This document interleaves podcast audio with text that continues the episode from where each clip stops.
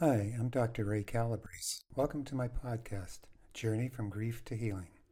Grieving is difficult. I know. I lost my best friend and wife after a long marriage.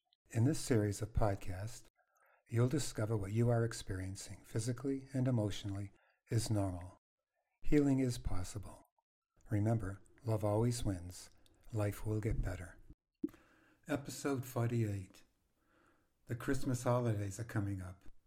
Man, the first one wasn't easy, I can tell you that. But it's nice not to celebrate them alone. I was fortunate. Dolly and her family wanted me at her house. Babe and I often went to Dolly's house, or they came to visit us when we were close by, and we celebrated Christmas together many years. I met with them prior to flying from San Antonio to St. Louis to meet Dolly and her family at the St. Louis airport. Here's how my meeting with them went. Before I arrived at Starbucks, I used my mobile app to pre-order coffees for Em and me. My auto was waiting for me when I arrived. I took hold of our coffees and walked outside and captured the one empty table. My visit to Dolly's family for Christmas was in just two days. There'll be no white Christmas in San Antonio. The weather remained unseasonably mild, spring-like. I was in shirt sleeves waiting for him. It has been four months since Babe died. Still, it doesn't seem possible to me that she's gone. My mind danced with memories, some pleasant and others painful. Em arrived and parked right in front of me. She got out, walked over to me, and reached for my hand and held it. She did her Ray check. After a moment, she said, You look good, Ray. Christmas shopping all done? I did it all on Amazon. It's the first year. I didn't go to a mall. My voice and thoughts trailed off for a moment, and I remained silent. Em did what Em does. She watched and waited. She didn't run away and leave me in my silence. She sat there. One time, Em told me, presence is always more important than words. The brief but intense emotional storm that I was experiencing came and left. I shrugged my shoulders and said, It happens, Em. For me, Em said, Christmas was tougher than Thanksgiving. Every loving couple I've known has special days. What were your special days with Barb, Ray? I took a deep breath. I celebrated the days of birthday, the days of Christmas, and the days of Valentine. I call them the days prior to, because I celebrated 10 days preceding each of those days. On each of those days, I'd surprise Babe with a small gift. Each year she'd tell me not to do it. She'd say she had more than enough. And yet, when I surprised her with a gift, she was always happy. Those three days were the big ones for me. Well, you mentioned Christmas, Ray. How are you handling it this time around? I know you're going to Dolly's later this week. I knew what Em was doing. She was not going to let me suppress my feelings. She wanted me to bring my feelings into the sunlight. I opened the door to my feelings and the words rushed out. Can't stop them. Em, it hurts like hell. Even though it hurts like hell, Em, I plan to celebrate the holiday and not ignore it. I'm not going to give in to it. When I go to church, I look forward to singing O Come, O Come Emmanuel. And sometimes as I'm singing it, it's O Come, O Come the tears. Em laughed. And then she said, Grieving during the holidays is like being caught in a blinding blizzard, Ray.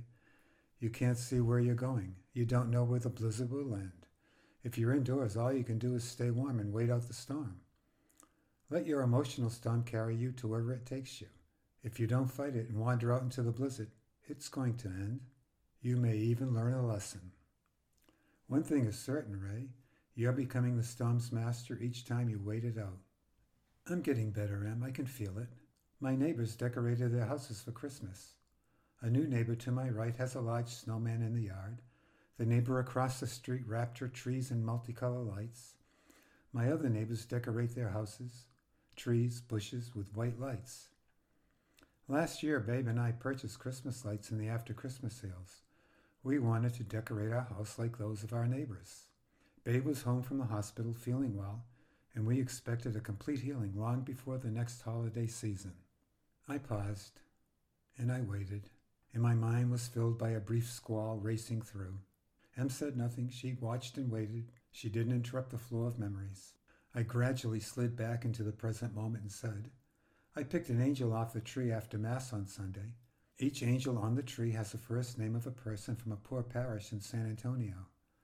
My angel's name is Isaiah. He is a 14 year old boy and he wants pajama bottoms and a top. I ordered a set from Amazon on Cyber Monday and brought it to church. That was a nice gesture, Ray. It's a sign of your strength and resilience. Not everyone will think of others when they grieve. You're doing fine, just fine. M's smile is contagious. I couldn't help but return it. Over the years, M, I compiled several playlists on iTunes for Babe.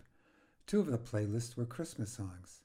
I don't remember playing them last Christmas because Babe was in the hospital most of the Christmas season. She came home one week before Christmas. I played one of the Christmas playlists today. Each song reminded me of Babe. Sinatra, Bennett, Crosby, Diamond. They all sang White Christmas this morning. It wouldn't have mattered to Babe. She loved them all. I smiled and felt a lump in my stomach. You ever play tug of war when you were a kid? Em asked. I thought we were talking about Christmas. And then I added, I imagine most kids did. What does this have to do with our conversation? Em raised her eyebrows. Ray, it has everything to do with our conversation. I'm not only speaking about you, I include myself and every person who grieves. Inside each of us, a tug of war is going on. One side pulls us toward the dark, the other side pulls us toward the light. Every day, the battle rages within us. The only thing we can do is to opt to choose the side we want to win. You can't run from memories. You can't run from emotional storms. You can't let them tug you into the darkness. You can let them tug you into the light. What side you choose is always your choice. I liked M's metaphor. I started talking about my upcoming trip. I was letting it tug me into the light. I leave Thursday. Dolly is driving from Quincy, Illinois to St. Louis to pick me up. I'm looking forward to riding with them. Babe and I always celebrated Christmas with Dolly and her family. In many ways, it will be carrying on a tradition. What are your plans? My two sons and daughter are flying in with their families. Nathan's son and family are in town. We'll have a house full. Remember, it's likely an emotional storm will unexpectedly hit. You're strong, Ray. You're resilient. You'll weather it. Often the storms ambush us when we're most vulnerable. It's a tug of war. Choose the right side. Choose the side of light. Don't let an emotional storm pull you into the darkness. Count on it, Em.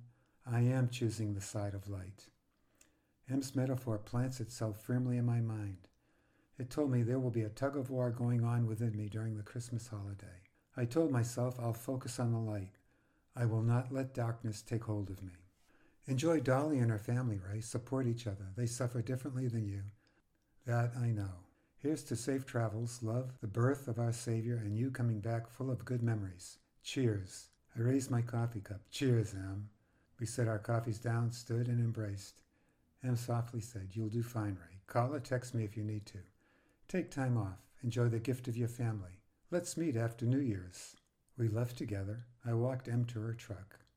We exchanged only smiles. I headed home to finish packing for my trip. I hope you enjoyed this episode. Christmas can be a tough time, but Em's metaphor really helped me. I kept that firmly planted in my mind. I knew the tug of war would go on within me, and I was always going to choose, every single time, the side of light. Choose the side of light. It's the winning side. It's the winning side for you, and it will bring you closer and closer to healing. Stay strong and never quit.